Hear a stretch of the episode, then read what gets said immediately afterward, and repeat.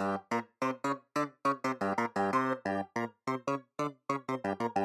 est aware. La langue bien pendue. Une émission espiègle et décalée pour tous les amoureux de la langue française. Présentée par Marielle Liberclerc. Les gens, ils aimeraient pouvoir s'arrêter et dire Tiens, quel, quel beau parterre, quelle, quelle magnifique asymétrie. Je classe tous les mots d'esprit dans ce carnet. Équivoque, saillie drôlatique, allusion piquante, jeu de mots.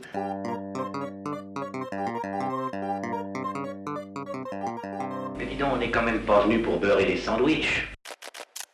Bonjour chers amis, l'ensemble de la folle équipe de la langue bien pendue est une fois encore heureuse de vous retrouver pour une heure de plaisante conversation autour de notre passion commune, j'ai nommé la langue française.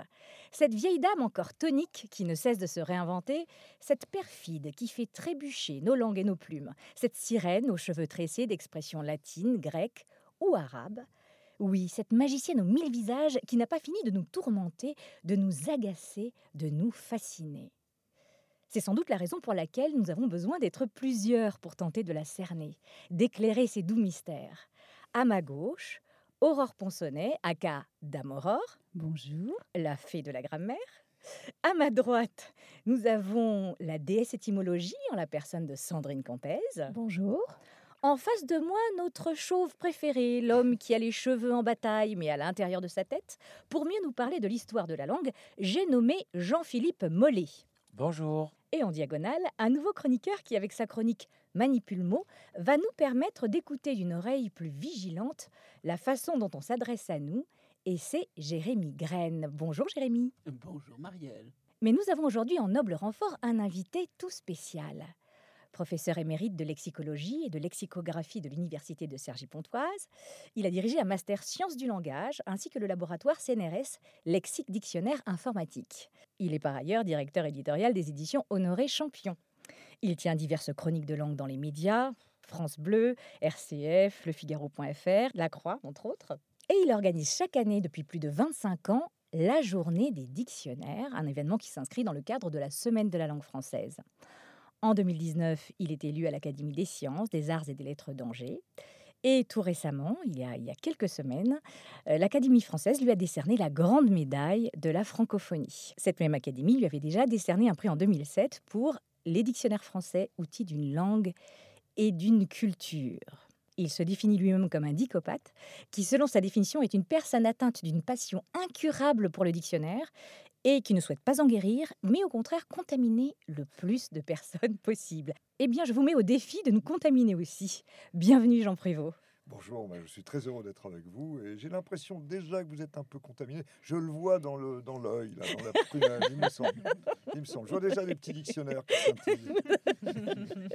Ben, je l'espère, je l'espère.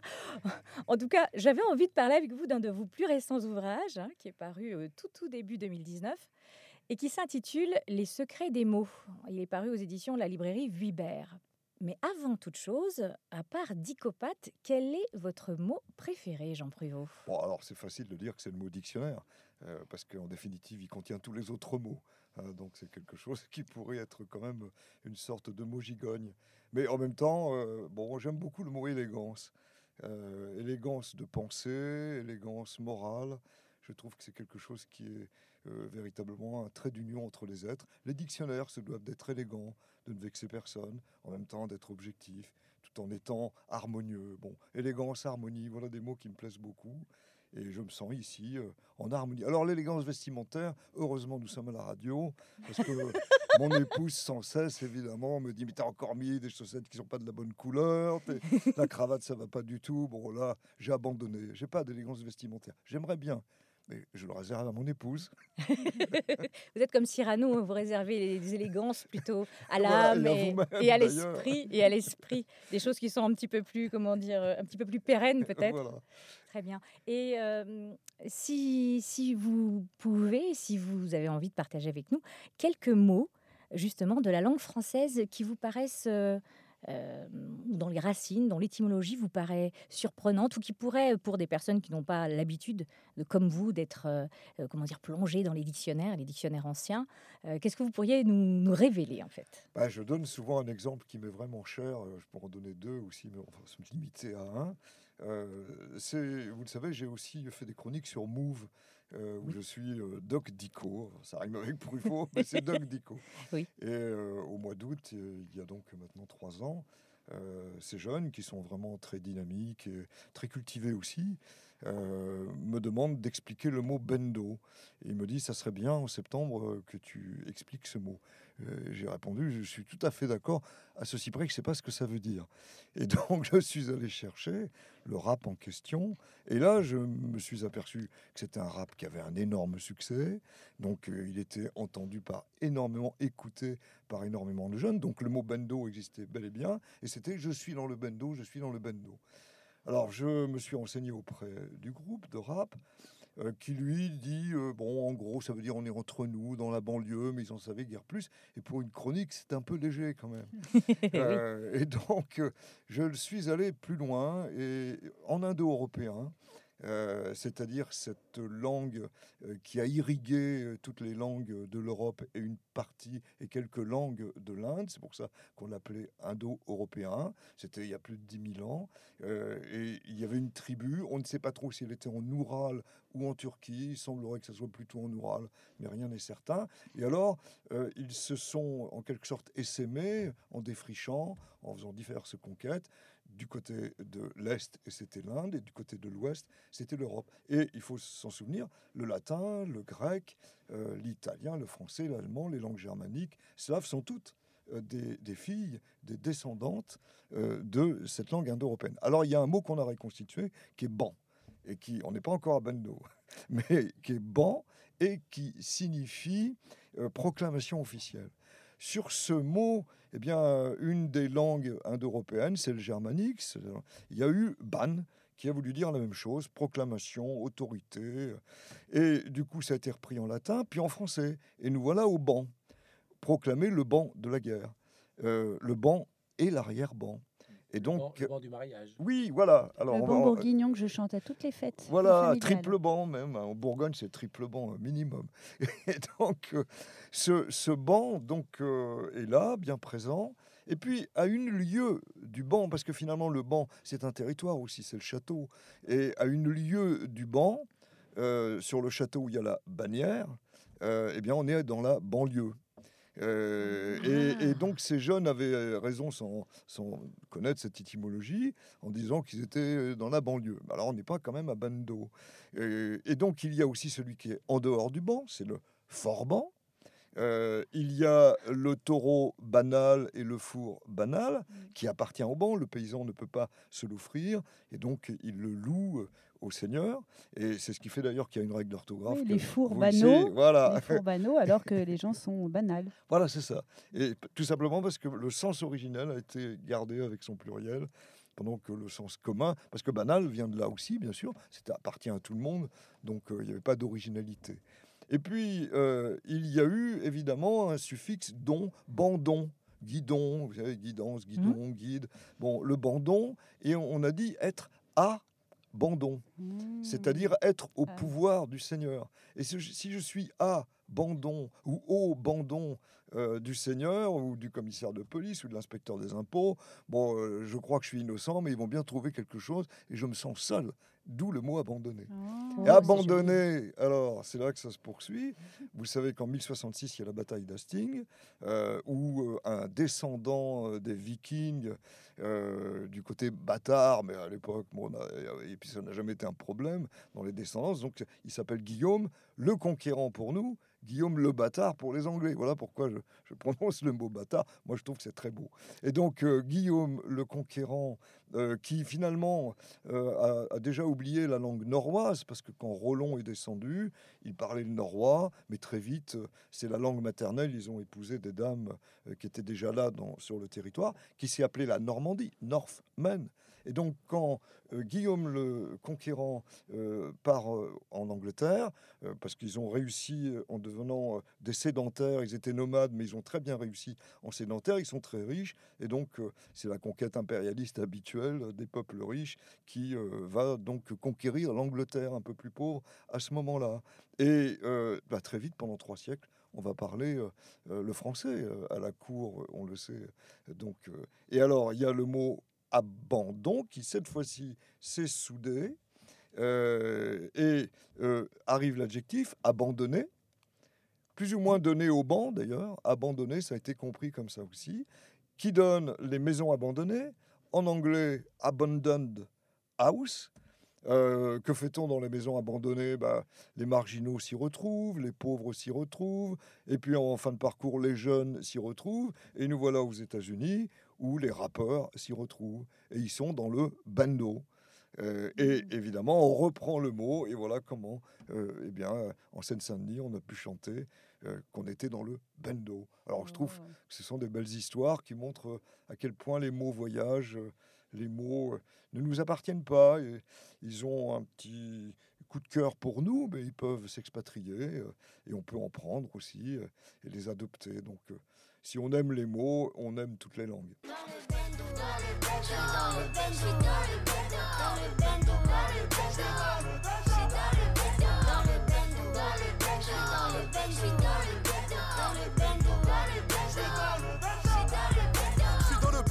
Avec dans le froc quelques blocs, passe me voir un de ces quatre que je débloque. La routine me tue, la police fait zouk et le bitume devant l'OPJ, je m'appelle têtu. Les gosses me trouvent chaud, je rejoins mon bébé qui me trouve chou. Pas tellement cochard mon machin, sur la file de gauche, sur le col de la route, je roule, je laisse mes problèmes à demain et direct sur le bendo. Bien avant l'époque de la Nintendo. Jean, j'ai envie de vous proposer euh, d'entendre la chronique de. Dame Aurore est notre euh, fée grammaire. Donc, euh, ce mois-ci, Dame Aurore, de quoi allez-vous nous parler? Eh bien, aujourd'hui, je vais vous parler du pluriel des noms et ce n'est pas une mince affaire. Pour mettre un nom au pluriel, d'abord, il faut s'assurer qu'il y a plusieurs unités de la même chose. Un bon moyen d'en être sûr est de mettre le déterminant plusieurs, comme pluriel, devant le nom. Exemple, elle a nombre d'amants. Si on peut dire plusieurs amants, alors amant est au pluriel. Ah, une règle rigolote. Selon le sens et la logique de la phrase, on peut trouver des noms au pluriel après la préposition sans. Exemple, un ciel sans étoiles, un gilet sans manches. Astuce, remplacer sans par avec. Vous verrez, c'est magique. On dirait bien un ciel avec des étoiles, donc sans étoiles.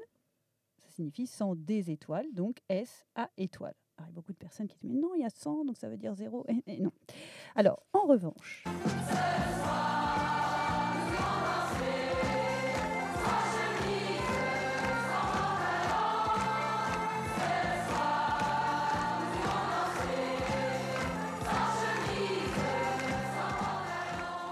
sans chemise, sans pantalon, c'est au singulier. Hein, même il y a 100 devant, mais là, puisque à moins d'être très frileux ou très bizarre, on met en général un pantalon et une chemise à la fois. Attention, parfois c'est l'inverse. On peut trouver du singulier derrière des déterminants comme beaucoup, peu, assez, trop de. Exemple, les Balkany, les bien nommés, les Balkany ont, prière de cocher la bonne case, beaucoup, peu, assez, trop, suffisamment, d'argent et de chance. Alors, argent et chance au singulier, même après beaucoup, car de l'argent, de la chance en quantité suffisante ou insuffisante. Question orthographe maintenant. La marque du pluriel en français, c'est le. Qu'est-ce qu'on met au bout Eh, Le S. Mais un, on ne l'entend pas, ce petit filou. Hmm. Et deux, bah, parfois on met autre chose. Exemple. Des chevals Euh, Non, des chevaux. Ah bah, pourtant, j'aurais juré que c'était des chevals, ça y ressemble drôlement. oui, les noms en al font leur pluriel en o, AUX. Cheval, chevaux, journal, journaux. Quelques exceptions courantes. On dit des avals, des carnavals, des chacals et non des chacos, des festivals, des récitals. Mais alors pourquoi, nom de Zeus? Le pluriel de cheval était cheval avec un S, oui, A-L-S en ancien français. Le L s'est vocalisé en U, prononcé OU, et cheval a été orthographié chevaous. On disait chevaous. Les copistes utilisaient un signe très proche de notre X pour abréger le ous, qui était très fréquent. Vous voyez, ça faisait un signe comme ça, comme un X allongé.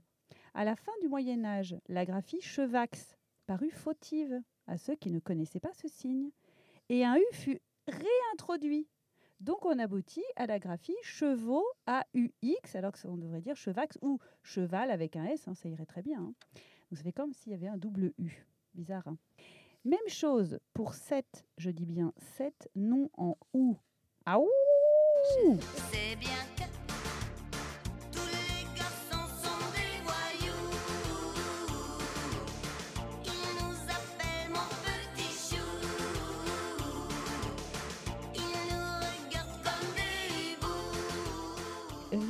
chou, mon bijou, mon joujou sur mes genoux et jette des cailloux à ce hibou plein de poux.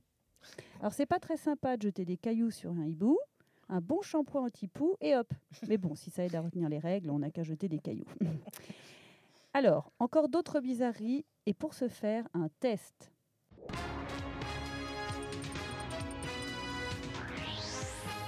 Alors attention, vous êtes prêts? Oui. Je vous dis au singulier, vous me dites le pluriel. Mhm. Un pneu. Il y a des gens qui disent un pneu, mais non. Un pneu. Des pneus. S, Euh, yes, S. S, bravo. Un éventail, des, c'est ventaille. des éventails. Bravo, On Jean. On n'ose plus rien dire. Avez peur. On est tout, on est tout constipados en espérantos. Un étau. Attention, l'étau se resserre. Un étau, des étaux avec, Avec un, un S. X. Oui, avec un. Eh oui, avec un X, bravo. Un gaz, des gaz. Ça, c'est Ça moins- change pas. Avec un Z. Eh, avec un Z, on Avec met un pas de S. hein, pas j'ai pas. Oh là là, j'ai des gaz. Oh, Un feu. Bah oui, non mais hein, on rigole un peu. Alors un feu, des feu. feux avec un Avec X. un X. Un émeu, une sorte d'autruche là. Des On émeux. dit jamais ça. On dit jamais. Personne ne le dit Bon, jamais. on mais je suis un que X. Jean, Jean, X. Eh ben voilà, c'est raté. Ah, j'ai piégé Jean. C'est raté. J'ai piégé Jean. Des émeux avec un S. Et alors le lieu, Ah, il y a le plusieurs. poisson, hein, pas l'endroit, le lieu, le poisson que l'on Avec mange en un filet, S. des lieux, S. S. Aïe Ah aïe aïe. bon Ouais. Et Un C'est piégeux ça, soupirail, parce que très. l'endroit, le lieu, c'est avec un X. X. Et le Au lieu, le pluriel. poisson, c'est S. Ah, d'accord. Un soupirail. les kilomètres, ça. Des Ah oui, ça c'est soupiraux. ES, les Des lieux. Les soupiraux. soupiraux, bravo. Et un landau. Des landaux, Je crois que c'est S. c'est S, Ouais. A-U-S. Un bail, Des beaux. des beaux. Mais un bal, Des balles. Des balles. un ciel. Il y en a deux de pluriel. Bravo. Alors, un ciel. Cieux au ciel. Bah, Des le ciel, cieux. c'est au-dessus du lit, là. euh, c'est une sorte de. Ou même la météo, euh, des ouais. ciels pour la météo. Et la langue très littéraire, cieux. des Les cieux, cieux, bien c'est c'est sûr. l'aspect ésotérique et spirituel. Et pour finir, un matériel des... Matériaux. Et c'était un piège Un matériel des matériels Oui, parce que le nom matériaux existe à U, donc il fait matériaux avec un X, et c'est la matière qui sert à construire le matériau, tandis que le matériel, c'est plus l'outil. Et pour finir en beauté, L'amour se meurt avec le temps. Amour, amour, je t'aime tant. trois noms peuvent changer de genre au pluriel, mais seulement dans un registre plus soutenu, littéraire. Orgue. Orgue. amour et délice. Bravo. Mais alors, c'est vraiment c'est la langue littéraire. Donc, des folles amours, toutes ces délices et les grandes orgues. Et si vous êtes polyamoureux, hein, poly du grec grec. plusieurs, hein, donc si vous avez plusieurs mecs ou plusieurs nanas, hein, c'est ça que ça veut dire, vous avez le droit de dire mes grands amours. Ce n'est plus du tout incorrect. Vous avez le droit de le dire, bien sûr, au masculin. Et je trouve que finir par amour au pluriel, c'est une très jolie façon de terminer cette chronique.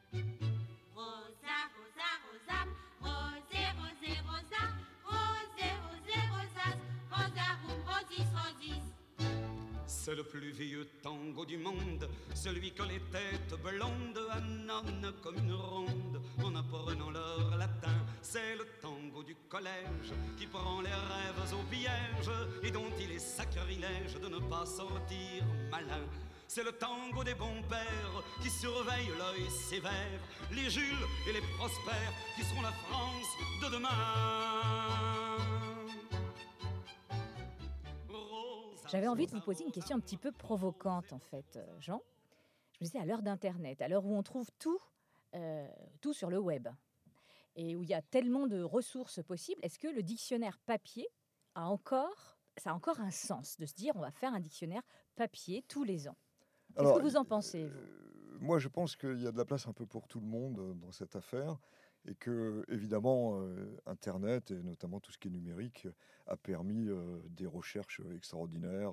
Bon, plein texte, on, on sait bien que les requêtes sont très différentes, mais j'aime avoir mon petit Larousse sur papier, j'aime l'avoir euh, aussi sur donc, support numérique comme le petit Robert. Euh, L'un euh, me sert évidemment à des recherches rapides, je les ai à peu près tous euh, sur mon ordinateur. Euh, D'autres euh, me cherchent bah, à des, comment dire, des comparaisons qu'on ne peut pas faire. Par exemple, le volume du dictionnaire, la forme du dictionnaire, son poids, son odeur, son format, son histoire, sa quatrième de couverture, son dos. Ça, ça fait partie aussi de l'histoire de l'édition. Et on voit bien que quand on a commencé à mettre les quatrièmes de couverture, euh, donc euh, la quatrième de couverture, hein, c'est le dos du livre, euh, eh bien, euh, d'un seul coup, on a apporté des informations. Et chacun y est allé pour choisir le nombre de mots qu'il va installer pour que par rapport à la concurrence, il puisse peut-être l'emporter. Donc il y a cet aspect-là des choses. Alors en même temps, moi je suis, je suis très content d'avoir un jardin. Je me dis en cas de catastrophe, je peux encore planter des pommes de terre. Quand l'électricité peut nous faire défaut, mais je suis assez content d'avoir le Furtière, le Richelet, le Trévoux, l'Académie sur papier. Et alors quand vous voulez consulter 10 dictionnaires en même temps, Bon, on peut avoir deux écrans, on peut partager l'écran. Mais si je veux en même temps consulter Furtière, Richelet, l'Académie, ligne à ligne, ben, j'ai plus vite fait de les installer sur la grande table de salle à manger et de les ouvrir. Donc si vous voulez, il y a, y a, je crois... Alors, en même temps, vous avez raison. Il n'est plus question de faire des dictionnaires aujourd'hui en 15 volumes ou en 30 volumes, 33 volumes comme la Berthelot, l'encyclopédie Berthelot. Aujourd'hui, c'est sur support numérique, forcément. Euh, les très longs et gros dictionnaires ne passent plus par le papier. C'est trop cher, euh, c'est difficile dans l'encombrement, ça prend beaucoup de place, et donc euh, on a transformé la chose. Alors après, il y a un autre problème, c'est la validation. Si on est sur Wikipédia, qui euh, aujourd'hui quand même est, très validé. Enfin, il y a vraiment un travail solide qui est fait. J'ai une étudiante qui a fait un doctorat euh, sur Wikipédia, et contrairement à ce que j'ai pu dire, mais ce qui était vrai il y a, il y a 10 ans, aujourd'hui c'est quand même quelque chose de bien vérifié, d'assez solide. Bon, je dirais qu'il y a une qualification, et je crois d'ailleurs que Larousse s'en mêle. Euh, maintenant, si on est sur un dictionnaire de la marine par euh, quelqu'un de très sympathique, mais illustre inconnu, qui a peut-être même jamais mis les pieds sur un bateau, mais que ça passionne parce qu'il a des maquettes sur le bateau euh, et qu'il vous raconte ça en 300 pages. Alors, quand on est un petit peu averti du côté des dictionnaires, on voit que ça n'a pas de valeur. Mais sinon, il y a quelqu'un qui n'est pas averti sur le sujet peut croire que, que c'est bon. Donc, si vous voulez, la validation est importante. C'est pour ça que je crois euh, à cette chance que nous avons d'avoir le CNRS avec son trésor de la langue française gratuit sur Internet. Euh, il y a quand même 100 000 mots et, et 450 000 citations avec un moteur de recherche. D'avoir le dictionnaire de l'Académie gratuit sur Internet avec un autre projet très didactique, très clair et, vraiment de grande qualité. Moi, je ne vais pas les développer ici. Euh, et d'avoir ces dictionnaires millésimés que sont le Petit Larousse, le Petit Robert, qui chaque année euh, mettent à jour, dans le fond, la nomenclature. Et puis, ces illustrations. Alors, des illustrations, ça a aussi un charme fou. Je conçois que sur le numérique, il y ait euh, un intérêt pour des illustrations sonores qu'on aura difficilement, évidemment, sur le papier. Bientôt olfactive. hein. Une rose, il faudra sentir la rose. Fantastique. Ah oui, ce sera chouette. Et quel est votre dictionnaire préféré, Jean? Alors voilà, euh, le vôtre ne convient pas pour moi. Euh, quels sont vos dictionnaires préférés? Euh, en réalité, bon, Larousse euh, et Robert. Parfois, on me dit Laroussophile, tout simplement parce que Larousse, euh, le premier petit Larousse, c'est de 1856. Euh, alors, c'est pas un petit Larousse, ça s'appelait le Nouveau Dictionnaire de la langue française. En 1905, euh, la succession a été faite avec le Petit Larousse illustré. Je les ai tous. Donc c'est vrai que c'est un monument et que quand on me demande quand tel mot est entré dans la langue française, ça c'est difficile, il faut des attestations, mais je peux lui dire quand il est entré dans le Petit Larousse. Et c'est parfois euh, très important parce que le Petit Larousse est là comme l'est le Petit Robert. euh, dans le fond, en, en vigilance sur les mots. Et quand on sent qu'il appartient aux 60 000 premiers mots, on doit l'intégrer. Et il faut que tout le monde puisse le connaître. Aussi bien d'ailleurs les mots qu'on n'aime pas forcément. Euh, flash mob, pas un mot qui m'enthousiasme, mais je ne savais pas ce que ça voulait dire. Et j'avais cru que c'était un rendez-vous de mobilette. Bon. Pas tout à fait. 203. Voilà.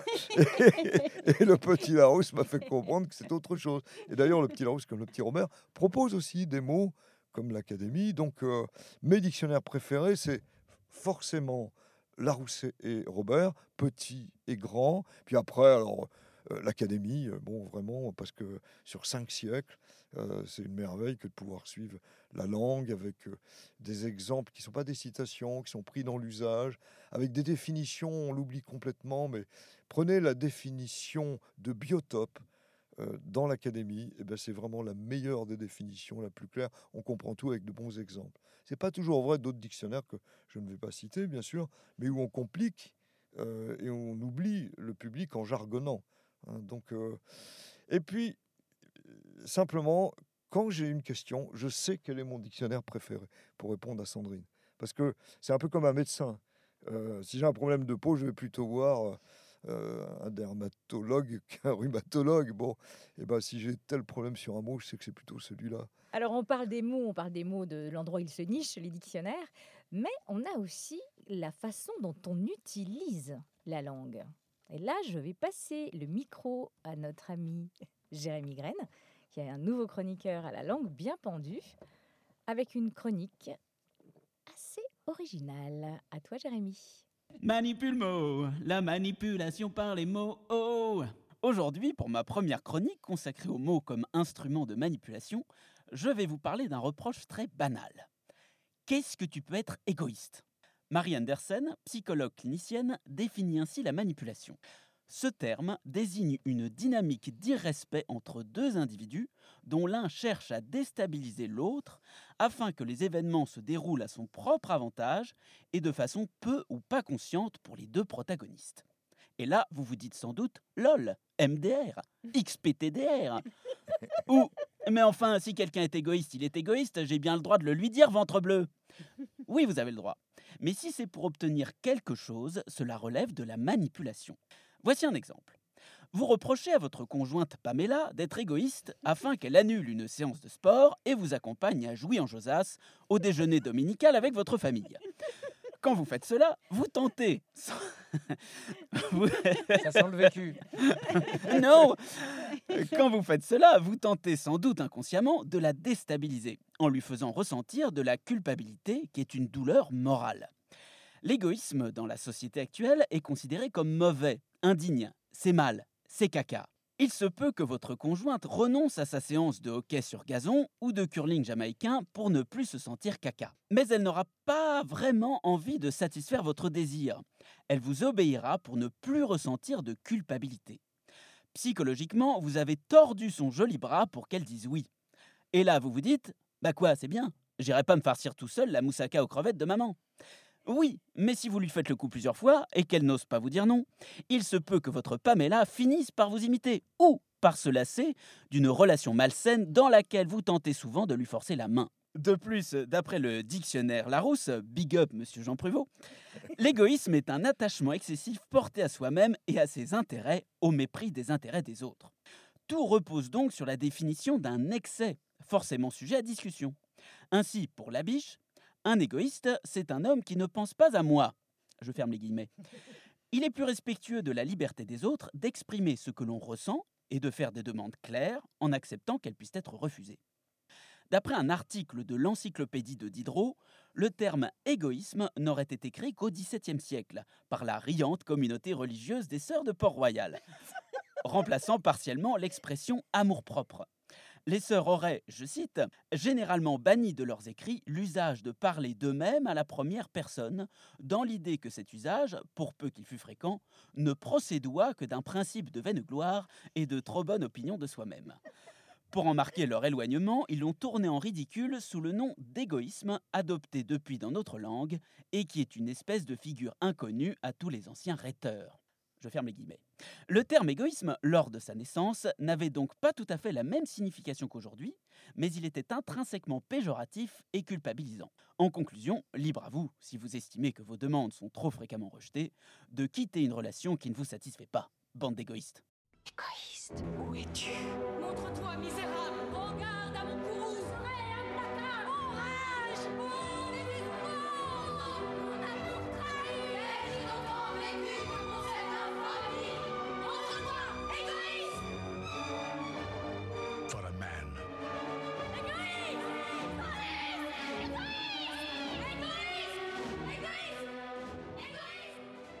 Jean, vous avez appris des choses sur Ah, le mot bah, égoïste Oui, oui, bien sûr. Bon, ma fille disait égoïste. hein. Ah Donc, il a fallu déjà que je puisse expliquer comment ça s'écrivait. Non, non, mais la manipulation, c'est quelque chose de, formidable parce que parfois, c'est dans les répliques aussi. Et euh, je me souviens de cette euh, anecdote où on dit qu'un ami de François Mitterrand, qu'il avait connu au service militaire, euh, le retrouve et lui dit Bon, bah, on continue de, se tutoyer, j'imagine. Et, et il répond Comme vous voudrez. et donc, euh, c'est le jeu de la grammaire. Un mot pour tous, tous pour un mot.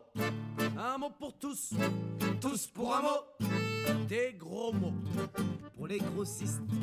Des mots de tête pour les charlatans. Des jeux de mots pour les artistes. Des mots d'amour pour les amants. Des mots d'amour pour les copieurs. Des mots pour mots pour les cafeteurs. Des mots savants pour les emmerdeurs. Des mobilettes pour les voleurs. Aujourd'hui, grande vente aux enchères. J'ai lu dernièrement euh, dans la presse que euh, l'exercice de la dictée était quasiment un exercice euh, qui était propre à la France. C'est-à-dire que dans d'autres Oui. pays, il n'y avait pas cette, euh, cette appétence, en fait, pour, en tout cas dans la pédagogie déjà à l'école, quand on est petit, on ne fait pas faire cet exercice aux enfants d'écrire euh, la langue et avec des difficultés. Alors encore moins, euh, encore moins quand on est adulte. hein, nous, Sandrine et Aurore peuvent en parler puisqu'elles animent une dictée qui s'appelle la dictée co- coquine, qui est pour, Oui, pour, pour des, pour des adultes. Mais euh, mais il y a, il y a un amour quand même, il y a un amour de la Oui. langue chez Alors- les Français qui, font qu'ils vont se confronter aussi à la difficulté à travers la dictée. Et qu'est-ce que vous en pensez ça? Alors, il faut déjà que je, je dise, et ça peut paraître paradoxal parce que je suis assez libéral sur un certain nombre de ces sujets-là, tout en aimant la norme. Euh, je, je suis vice-président de l'association Défense de la langue française. Mais sa devise, c'est euh, Xavier Darcos qui est le président. Et la devise de cette association, c'est ni purisme, ni laxisme. Et j'ajouterais, euh, dans la bonne humeur, euh, dans l'harmonie, euh, dans la tolérance, dans l'explication. Et c'est pour ça que ce que font Aurore, comme cette chronique que je viens d'entendre, et Sandrine, que je, n'ai- je connais de- depuis longtemps, euh, c'est exactement ce qu'il faut faire. C'est-à-dire, c'est pas punitif, c'est du plaisir. Et euh, on le voit quand on a des enfants. Euh, J'avais une fille qui avait une très bonne orthographe, une autre qui en avait une difficile. Pourquoi? Bah, C'est très compliqué, on ne sait pas pourquoi. Et ben, je la vois euh, là, bah, maintenant, bon, je veux dire, euh, vient d'atteindre 40 ans, bah, elle a progressé en orthographe de manière importante. On passe une vie à, à progresser dans tous les domaines, On le dit tout à apprendre des mots. Voilà, on oublie les choses, on réapprend. Et, et à partir du moment où on décomplexe les gens sur le sujet, et on leur dit, bah, c'est en France, c'est un grand jeu. Bon, il vaut mieux le gagner dans certaines situations pour les curriculum vitae, etc. N'hésitez pas à vous faire relire parce que là, bon, c'est peut-être euh, embêtant de laisser passer des grosses fautes. Mais c'est donc quelque chose qui nous est typique. On a une orthographe étymologique, euh, comme l'ont aussi d'ailleurs les, Anglais. Ça complique les choses. Mais en même temps, c'est notre charme. Bon, euh, chacun. euh, euh, c'est pas parce qu'un instrument est difficile qu'il n'est pas formidable. Hein. bon, donc, euh, si vous voulez, euh, la langue, est- sur ce plan-là, notre langue est difficile. Bah, c'est un plaisir de plus, à condition qu'on ne culpabilise pas. euh, Et en, en parlant, pardon, en parlant d'autres langues, euh, le mot orthographe ne se traduit pas en anglais. C'est spelling, Spelling, oui, et ça veut dire épeler. C'est drôle, hein, le mot orthographe bien écrit n'existe pas, et donc ils ne font pas de dictée, je pense qu'ils ne font qu'épeler les mots. Comme dans la petite maison dans la prairie, où on donnait un mot difficile et on devait juste l'épeler. Je ne pense pas qu'il y ait de- d'exercice écrit de cette dictée, je ne l'imagine Ouais, pas. je sais pas. je sais- Oui, oui, c'est intéressant de, de savoir ça. Mais ils ont la même, le même. Parce que nous, pour nous, apprendre l'anglais n'est pas difficile. Parce qu'on l'apprend par écrit d'abord, enfin, traditionnellement. Euh, mais en revanche, euh, pour eux, c'est très compliqué aussi. hein, parce que le i peut s'écrire de 50 000 façons. euh, et donc, ils ont une orthographe aussi tout aussi catastrophique que la nôtre. Mais chez eux, c'est pas là que se joue, en quelque sorte, la ségrégation. Euh, chez nous, oui. Donc, c'est pour ça qu'il y a. euh, chaque pays a, a ses traditions. Un Anglais, par exemple, est extrêmement attentif à l'accent. Alors, c'est-à-dire euh, aux intonations, à la prosodie. Ils vous disent tout de suite si c'est vulgaire, pas vulgaire, de telle région ou de telle autre région. Oui. Et je vois mes amis linguistes anglais qui écoutent quelqu'un et dans, en deux secondes, ils l'ont jaugé sur l'accent. Nous, ça n'a pas beaucoup d'importance. Ça a même du charme. Oui. Hein, donc, vous voyez, euh, pour nous, c'est pas une ségrégation. Alors nous allons donner la parole maintenant à notre déesse de l'étymologie, Sandrine Campès, euh, qui va nous faire une chronique à propos des fausses étymologies, justement. Alors ce n'est pas notre invité Jean Pruvot qui dira le contraire. L'étymologie nous est d'une aide précieuse pour comprendre le sens et l'orthographe des mots. Le problème, c'est que l'on rencontre ça et là des étymologies fantaisistes qui relèvent souvent de la légende urbaine. Alors, pour y voir plus clair, je vous propose un petit quiz. Je vais vous donner les origines réelles ou supposées de quelques mots et vous allez me dire si c'est vrai ou si c'est faux. Yes. Moi, je me mets dans l'équipe de Jean. Oh la triche Alors, le croque-mort se nomme ainsi car jadis il mordait le gros orteil du défunt pour vérifier que ce dernier était bien mort. Vrai ou faux? Vrai, vrai, vrai, vrai. Faux, non? Est-ce qu'il le croquait pas, il le dessinait pas par hasard? C'est encore un autre sens du verbe croquer. C'est faux. Le verbe croquer s'entend ici au sens vieilli de faire disparaître. Littéralement, le croque-mort est bien celui qui fait disparaître les morts en les conduisant dans leur dernière demeure. Le nom Bolduc a été formé sur celui d'une ville, Bois-le-Duc. Vrai ou faux? Euh, non, je crois que c'est Oh, c'est du cul, non C'est un bol du cul Non, non. Alors, rien, vrai. Bolduc est bien l'altération de Bois-le-Duc, ville française du Brabant septentrional en Hollande, où l'on fabriquait ce type de ruban. Comme son nom l'indique, l'analphabète est bête. Vrai ou faux? Ah bah, c'est faux. C'est faux, bien entendu. Analphabète est formé du préfixe privatif an et des lettres grecques alpha et bêta hein, qui ont donné alphabet. Littéralement donc, un analphabète ne connaît ni le A ni le B. Il n'est pas bête pour autant. Le haricot de mouton se nomme ainsi car il est cuisiné avec du mouton et des haricots. Vrai ou Ah faux? non, haricot, c'est faux. C'est faux, mais on pourrait croire que oui. Mais l'authentique haricot de mouton est un ragoût de viande de mouton coupé en morceaux accompagné de pommes de terre et de navets. En fait, haricot vient du vieux français harigoté ou aligoté, Aligoté, ouais. qui signifie déchirer, mettre en lambeaux. D'ailleurs, on trouve la recette du halicot de mouton dans certains livres de cuisine. Comme son nom l'indique, la dinde est une poule venue d'Inde. Vrai ou faux? Ah, c'est vrai. Enfin, c'est peut-être pas l'Inde. On a dit que c'était le Mexique aussi. Alors, Ah, moi, je sais pas du tout. Alors, Oui, c'était ça, c'est une. Oui, exactement. Alors c'est vrai, d'Inde est bien la contraction de poule d'Inde, des apostrophes I majuscule NDE. Alors que les navigateurs espagnols du XVIe siècle aient confondu le Mexique et l'Inde, ça c'est une autre histoire. et ajoutons qu'en anglais, d'Inde se dit Turkey. Turkey, qui est aussi le nom de la Turquie. La Turquie, oui. Ah oui, d'accord. Elle voyage, hein Le nom ogre tire son origine des Hongrois en raison des dévastations qu'ils causèrent en Occident au Moyen Âge. Bah, je crois que c'est vrai. Je ne sais pas. A priori, c'est faux. Ah. Les Hongrois n'auraient rien à voir dans cette affaire. Ogre serait une altération de orc, du latin orcus, nom d'une divinité infernale, ou du grec agrios, qui veut dire féroce. Littéralement, la choucroute Non, mais est je suis une... obligé de prendre des notes, c'est ça le problème. Oui, mais oui, genre, euh, sortez un petit bloc-notes. Littéralement, la choucroute est une croûte de chou.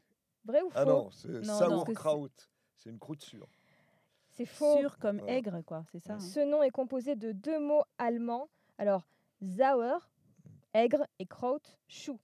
Sachant cela, vous ne serez plus jamais tenté d'écrire choucroute avec un accent circonflexe sur le U de croûte.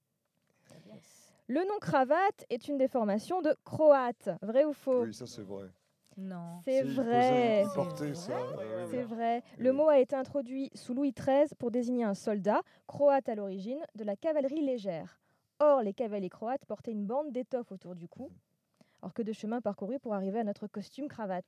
Le nom Vasistas signifie qu'est-ce que c'est Vrai ou faux? Bah, c'est Oui. faux, mais c'est Ah on, on- on l'a quand même dit. Moi, j'ai toujours cru Vasis Das. J'ai cru que c'était le. Alors, la moi, je, phrase allemande moi, je pensais que c'était authentique. Après, je.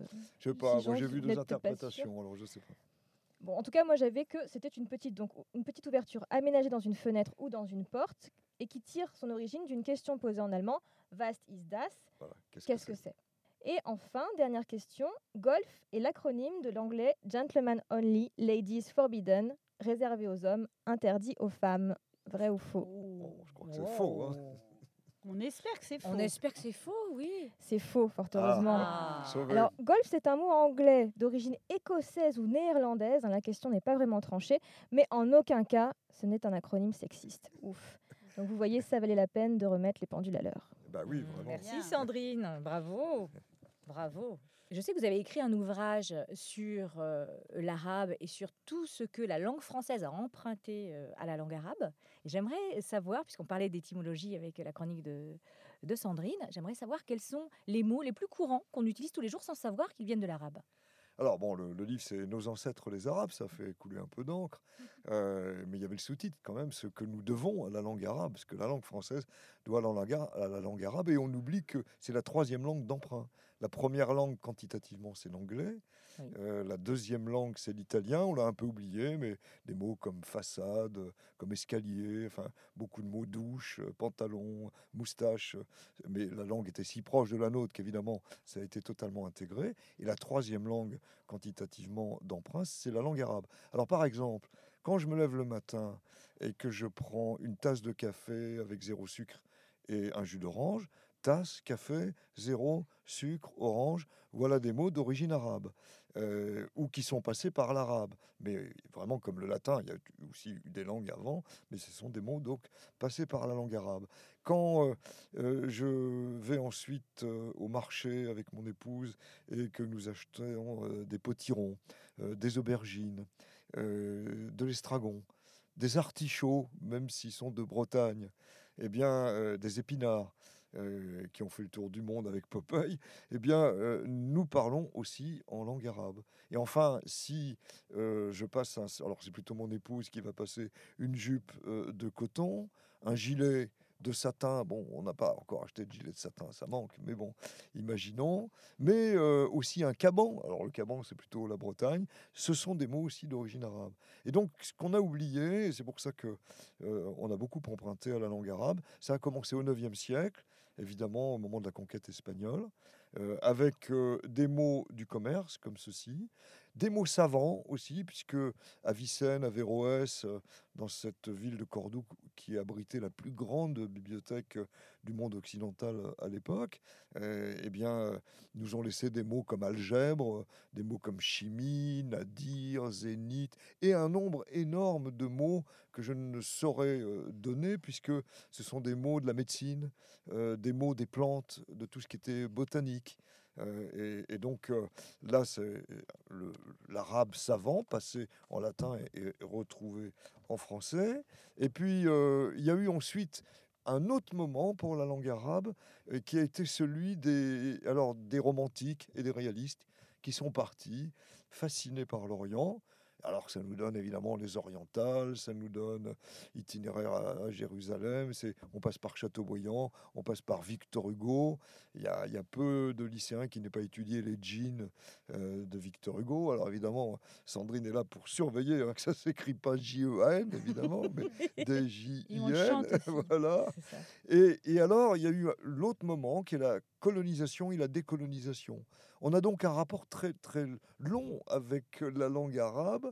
La colonisation, eh ben, ce sont des mots un peu familiers évidemment des soldats, puisque la colonisation passe par les soldats. Donc on va avoir la nouba, on va avoir le gourbi, on va avoir bah, d'autres mots. alors il y a des mots vulgaires que je ne vais pas donner, désignant le sexe, mais on aura évidemment là des mots qui passent par les soldats. Le kleps, le bled, hein, kleps, qui a donné Clébar, ce sont des mots euh, d'origine arabe. Et puis la dernière génération, bah, c'est les jeunes rappeurs euh, qui nous portent vers le SOM, par exemple.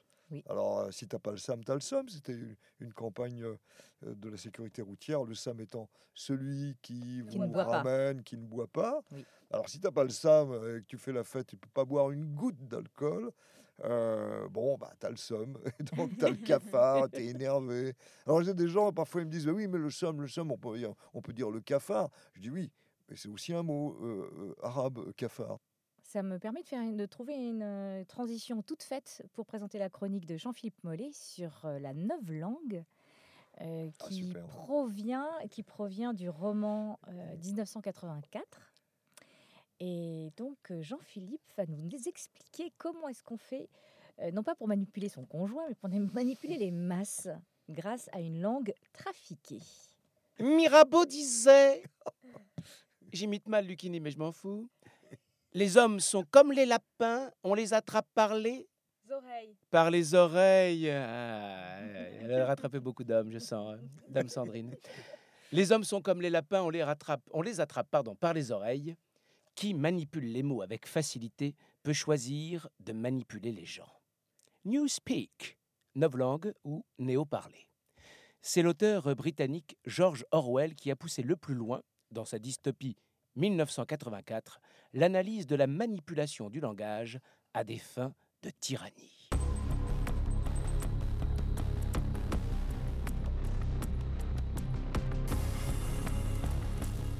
Dans cette histoire, publiée en 1949, l'action se passe en Angleterre en 1984, c'est-à-dire dans le futur du passé.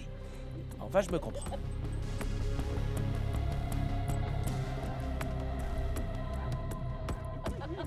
Big Brother est le chef du parti unique, ANGSOC, c'est-à-dire socialisme anglais, qui prive les habitants de toute liberté, celle d'agir bien sûr, mais surtout celle de penser. L'instrument efficace de répression est la police de la pensée. Pour empêcher les crimes pensés, les employés du ministère de la Vérité font disparaître tous les mots jugés inutiles ou dangereux du dictionnaire. Ne pleure pas, Jean. Ah oui, je, là, je me sens mal. Touche pas à mon dictionnaire. Ne voyez-vous pas que le véritable but d'une novlangue est de restreindre les limites de la pensée? À la fin, nous rendrons littéralement impossible le crime par la pensée, parce qu'il n'y aura tout simplement plus de mots pour l'exprimer, déclare fièrement un des employés du ministère de la Vérité.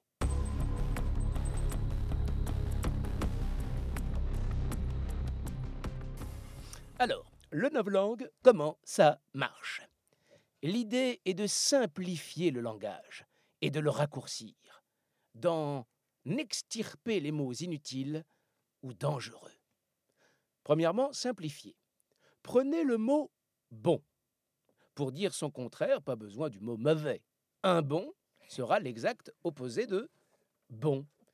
Et pour exprimer mieux que bon, pas besoin de mots imprécis et compliqués comme excellent ou meilleur. Le mot plus bon fera l'affaire.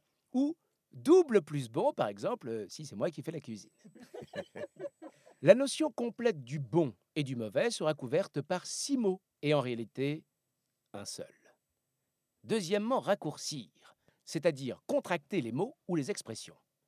En novlangue, Minipax désigne le ministère de la paix, en réalité le ministère de la guerre, et Joacan, les camps de travaux forcés. Contracter les expressions les vide de leur sens, restreint voire empêche les associations d'idées et permet de leur faire dire le contraire de ce qu'ils désignent. Si dans 1984, Orwell s'inspire de la logique totalitaire et la manipulation du langage des régimes soviétiques et nazis, il y fustige aussi le langage technocratique comme l'instrument d'une dictature de théoriciens au calcul rationnel froid, voire inhumain, construisant une société hyper hiérarchisée. Et c'est ce qui en fait sa mordante actualité. Des mots auraient-ils complètement disparu du discours politique ou du monde du travail? Usons-nous ou entendons-nous dans notre vie courante des mots ou des expressions toutes faites, vidées de leur substance, ou qui disent exactement le contraire de la réalité? Que pensez-vous par exemple du mot pacification dans notre histoire récente? Pacification, pendant la période coloniale, signifiait sur le terrain le massacre et le viol de ceux qui osaient se révolter. Comme quoi la pacification n'est pas si fiste que ça, et que ce genre de pacifiste, eh bien, faut pacifier. Savez-vous qu'une étude démontre que le mot hiérarchie a complètement disparu des manuels de management? Est-ce le signe que la hiérarchie a disparu du monde du travail ou que le mot est un bon? Est-ce qu'appeler un chômeur, un demandeur d'emploi, une expulsion de migrants, une mesure d'éloignement? Ne travestit pas la réalité dramatique de ce que ces mots ou expressions recouvrent Avant, pour désigner un travailleur pauvre, on disait un exploité. Maintenant, on dit un défavorisé. Nuance, nuance. Quand on est exploité, c'est par quelqu'un ou par un système. Quand on est défavorisé, eh ben, c'est juste qu'on n'a pas eu de bol. De même, classe sociale renvoie à une notion politique. Il est remplacé maintenant par couche sociale. C'est quoi couche sociale euh, Des pampers pour les pauvres? C'est quoi exactement flexi-sécurité? Je veux dire qu'on y soit favorable ou pas. Flexi-sécurité, ça veut dire quoi? Un mot et son contraire dans la même expression. Ça vous rappelle rien? C'est quoi envoyer un message fort contre les féminicides? On ne sait pas. Et dire croissance négative pour récession. Bonjour monsieur le banquier, vous avez vu, mon compte en banque a connu une croissance négative le mois dernier. Ça va vous valoir une bonne contribution forfaitaire spontanée de 18% dans ta gueule. Qui tient le langage, tient le pouvoir. Il faut se méfier des mots, car mal nommer les choses contribue au malheur du monde. Camus. Camus. Euh, C'était vraiment un grand plaisir de partager tous ces Ah mots bah, avec vous. J'ai appris beaucoup. Cette passion, Et euh, nous cette, mais cette passion des dictionnaires que vous nous avez, vous nous avez largement contaminés, c'est clair. Ça me donne envie de, de courir à la librairie m'acheter un gros dico. Donc merci beaucoup. Merci à toute euh, l'équipe Sandrine Campez, Aurore Pansonnet, Jérémy Graine, Jean-Philippe Mollet, euh, qui est également aux manettes aujourd'hui. euh, Jean-Philippe. Donc merci infiniment à tous.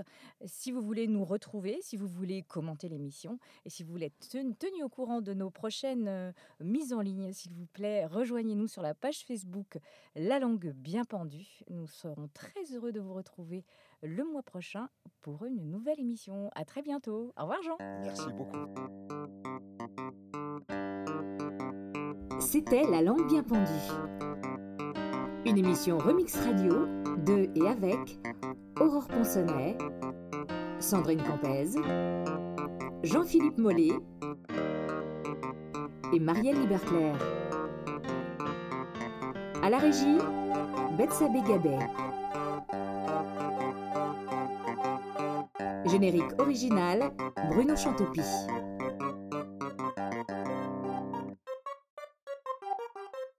But I beg your pardon, my lord, but in my opinion, I am sure, mais alors I am tout à fait sure, que c'est un coup de fantomas.